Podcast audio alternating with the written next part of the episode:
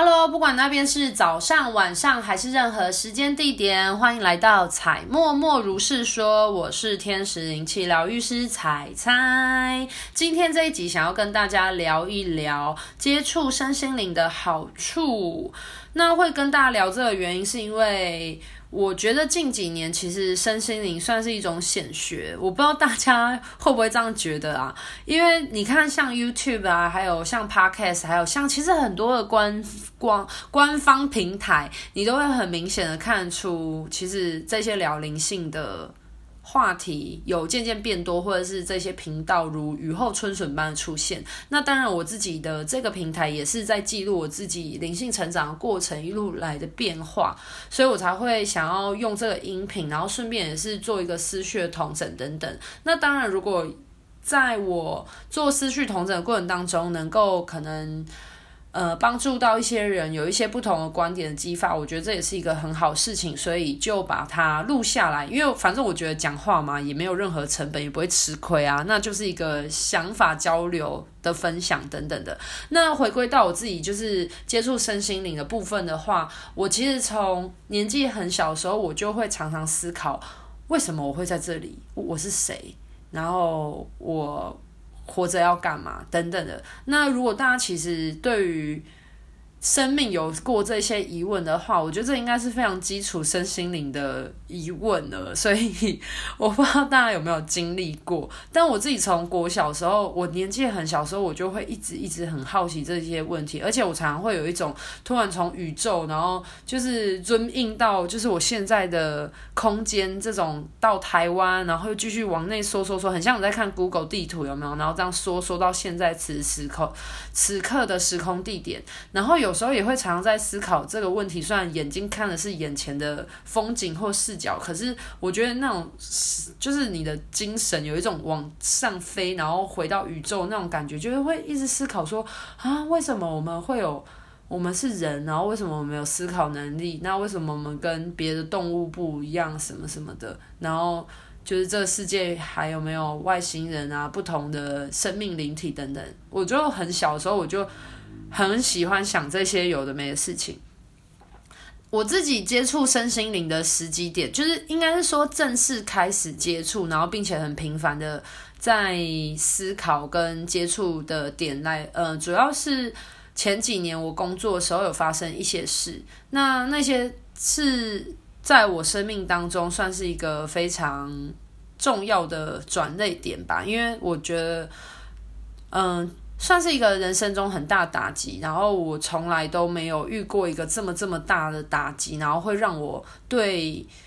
嗯、呃，一个人，或是对一群人，或是对一个对象，然后曾经有很强烈、很强烈的不满，或者是很不愉快，或有甚至恨的情绪存在。所以我当初其实会觉得拥有这样的情绪很不舒服，因为我其实从小到大我都不太会对别人有这种。状况，可是当时既然发生了一些事，然后导致我真的非常的痛恨某一些人的时候，我就觉得那个感觉很不舒服。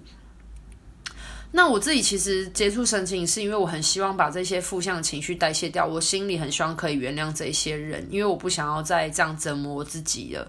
我会用代谢这个词的原因，是因为我觉得其实情绪就是这种。负向能量的东西，其实真的很像是代谢一样。当你一点一滴的、慢慢的找回自己的力量的时候，其实这些负向能量，我们慢慢的就可以从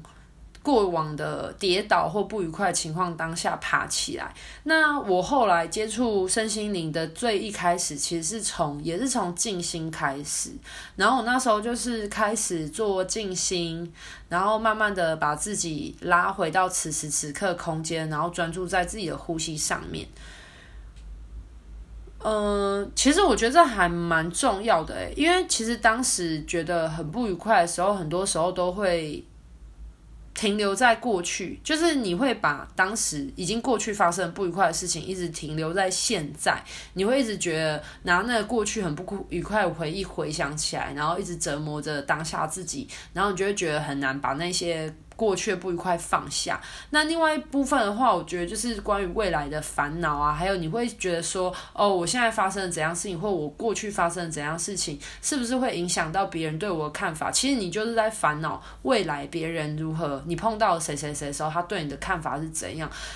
所以，其实为什么我们大家都说活在当下很重要？原因就是因为你一直放不去过去的回忆，以及你一直担心未来没有发生的事情，所以才会导致你觉得如此的不舒服，然后很困扰你自己的原因。那我当初第一次开始接触到身心也，就是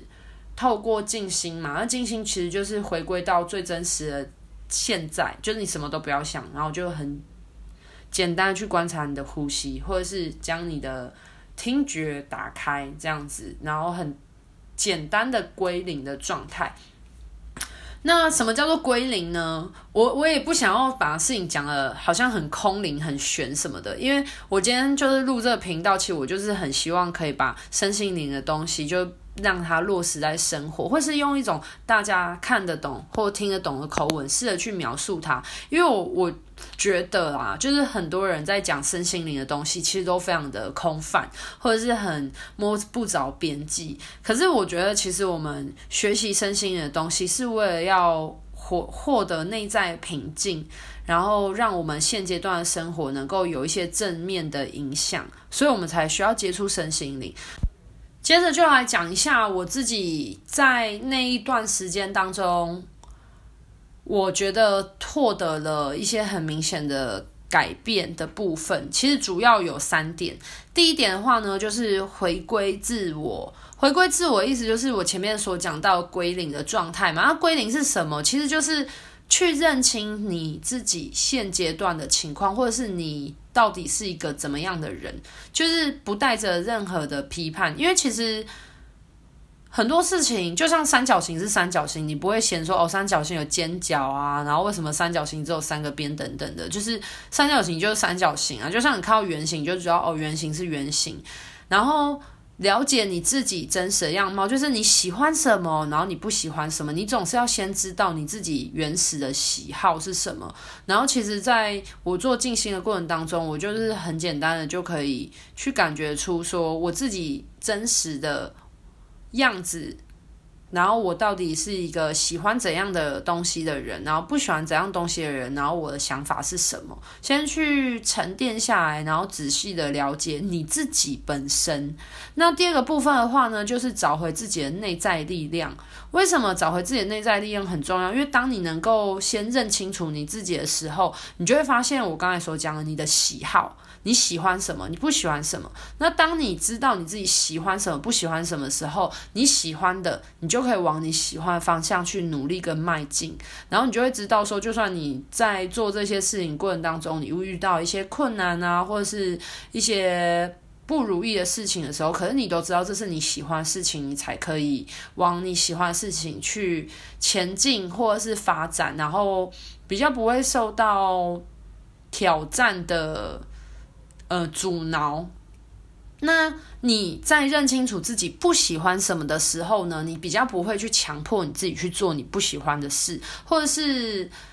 你在做你不喜欢的事情的时候，你就很快可以分辨出这其实不是你喜欢的事情。然后你也比较能够分辨出是你去强迫你自己做这件事，还是你被别人强迫你做这件事情。我觉得是很不一样的，因为我发现，在很多人。就是现代人啊，不要说现代人啊，就是我觉得其实很多人活了一辈子，不要说年纪到底是大还是小，甚至很多年纪很大的人，他可能一辈子都不是为自己而活，他可能都是活在别人的期望之下，可能成家立业等等，就是从来都是照着别人期望去过生活。那他可能到了四五十岁的时候，可能有一天才突然发现说，他。之前做选择根本都不是出于自于他自己的本愿，所以代表说他可能已经就是这样子五十几年，然后都过着自己不是自己所选择或自己不喜欢的生活。那我觉得这其实是一件蛮可怕的事情。所以其实找回自己内在力量部分，一方面是知道你自己喜欢什么，那你就去做；那不喜欢什么，那你就是勇敢去拒绝它，因为。如果你自己一直强迫你自己去做你不喜欢的事情的话，你要先知道说你为什么要强迫你自己。就是我觉得你要先了解。然后你要先意识到这件事情，你才可以更往更深的地方去挖掘，说你为什么做这件事情，你才会挖掘到你自己的深层议题，然后去面对它跟处理它，然后停止这件事情重复的发生。举个例子来说好了，嗯、假设举哦好，我我爸妈他其实像我爸，他其实一直以来都很希望我去考公务人员，因为我爸爸他就会觉得公务人员是一个很。安全，然后很稳定的工作。可是我自己很知道，我不是一个喜欢坐在办公室里面工作人。我喜欢做自由的工作，然后有挑战性的工作，然后可能会遇到很多不同的案子啊、case 等等的情况。然后我喜欢做跟人有关的工作，虽然就是就是。做跟人有关的工作，有时候真的很烦，可是我会觉得很有趣，然后我喜欢观察别人，对。可是因为像我爸就是要求我去当公务人员的时候，因为我知道自己的喜好，所以我就会知道说我不想要去。考公人员，或是我不想要去做这件事情，因为我知道那是他的期望，而不是出自于我自己的本愿。但是如果假设我今天接纳了他对我的期望，然后我去考了公务人员，我可能真的考上了，然后做到我退休五十几岁、六十几岁，然后我都觉得很不快乐。可是我找不出为什么我不快乐原因，有可能是因为其实我长久以来我做工作这么久。都不是做我真正快乐的事情啊，那我当然是不快乐啊，对不对？那你可能，如果我一直都没有发现这件事情，直到我退休了的时候，然后我才发现原来我一点都不喜欢当公务人员，那我可能就已经浪费我人生大概二三十几年的青春年华，然后去做一件我不快乐的事情，那你就很晚才会发现你。背负了别人的期待，然后做了自己不快乐的事，然后你失去了你自己的内在力量。因为当你不快乐的时候，你就会觉得你做什么你都很提不起劲，然后你的内在力量就会慢慢的被削弱、简化掉。所以这就是为什么我说先了解自己，第一点回归自己，第二点然后才能找回自己的内在力量的原因。那第三件事的话呢，就是穿越事件的表象。嗯、我觉得当你很常有在做静心的时候，其实你就会越来越能够沉淀下来，然后用一个第三人称的视角去看待你自己发生什么事情，比较客观的角度。那在客观的角度的时候呢，你就比较能知道现在这个事件发生了什么事，然后对你有什么影响，或对别的当事者或对别人有什么影响。那这件事情对我的影响来说是。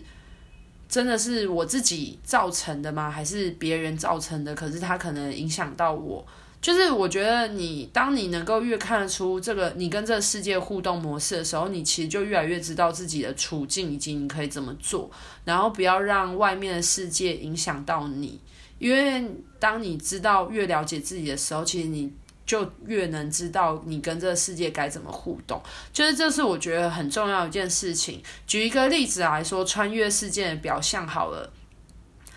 大家应该都很常经历到情绪勒索这件事情吧？就是你可能会被家人情绪勒索啊，就譬如说。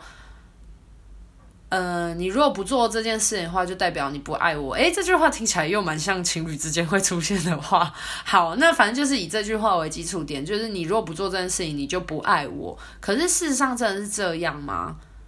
就是如果假设你今天跟你的家人或者是伴侣有所争执，然后对方丢出了这句话，其实你。当你越来越能够静下心来，然后了解自己的时候，其实你就可以穿越这件事情的表象。你可以看得出他讲这句话背后，这件事情是真实的吗？如果不是真实的话，那什么才是真实的？就是你如果不爱我，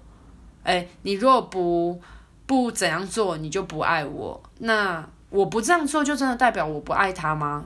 噔噔。就不是嘛，所以代表这句话其实就不成立。那为什么他会说这句话？原因是因为他可能很在乎你，然后他希望你去做他想要做的事情。那这时候你就可以回归自己本身来看，说你是真的想做这件事情，还是你不想要做这件事情？那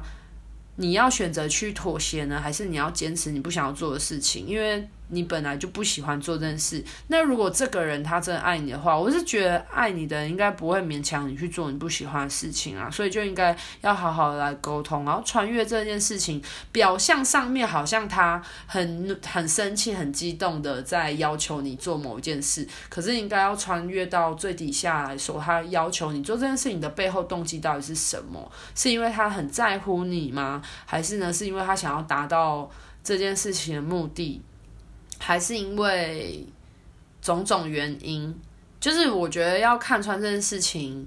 就是比较深的那一面，然后你才会知道说这件事情到底发生了什么事，然后以及它对你的生命带来怎样影响。因为可能这个情绪勒索它所带来的影响是要让你学会拒绝，或者是可能要让你学会分辨，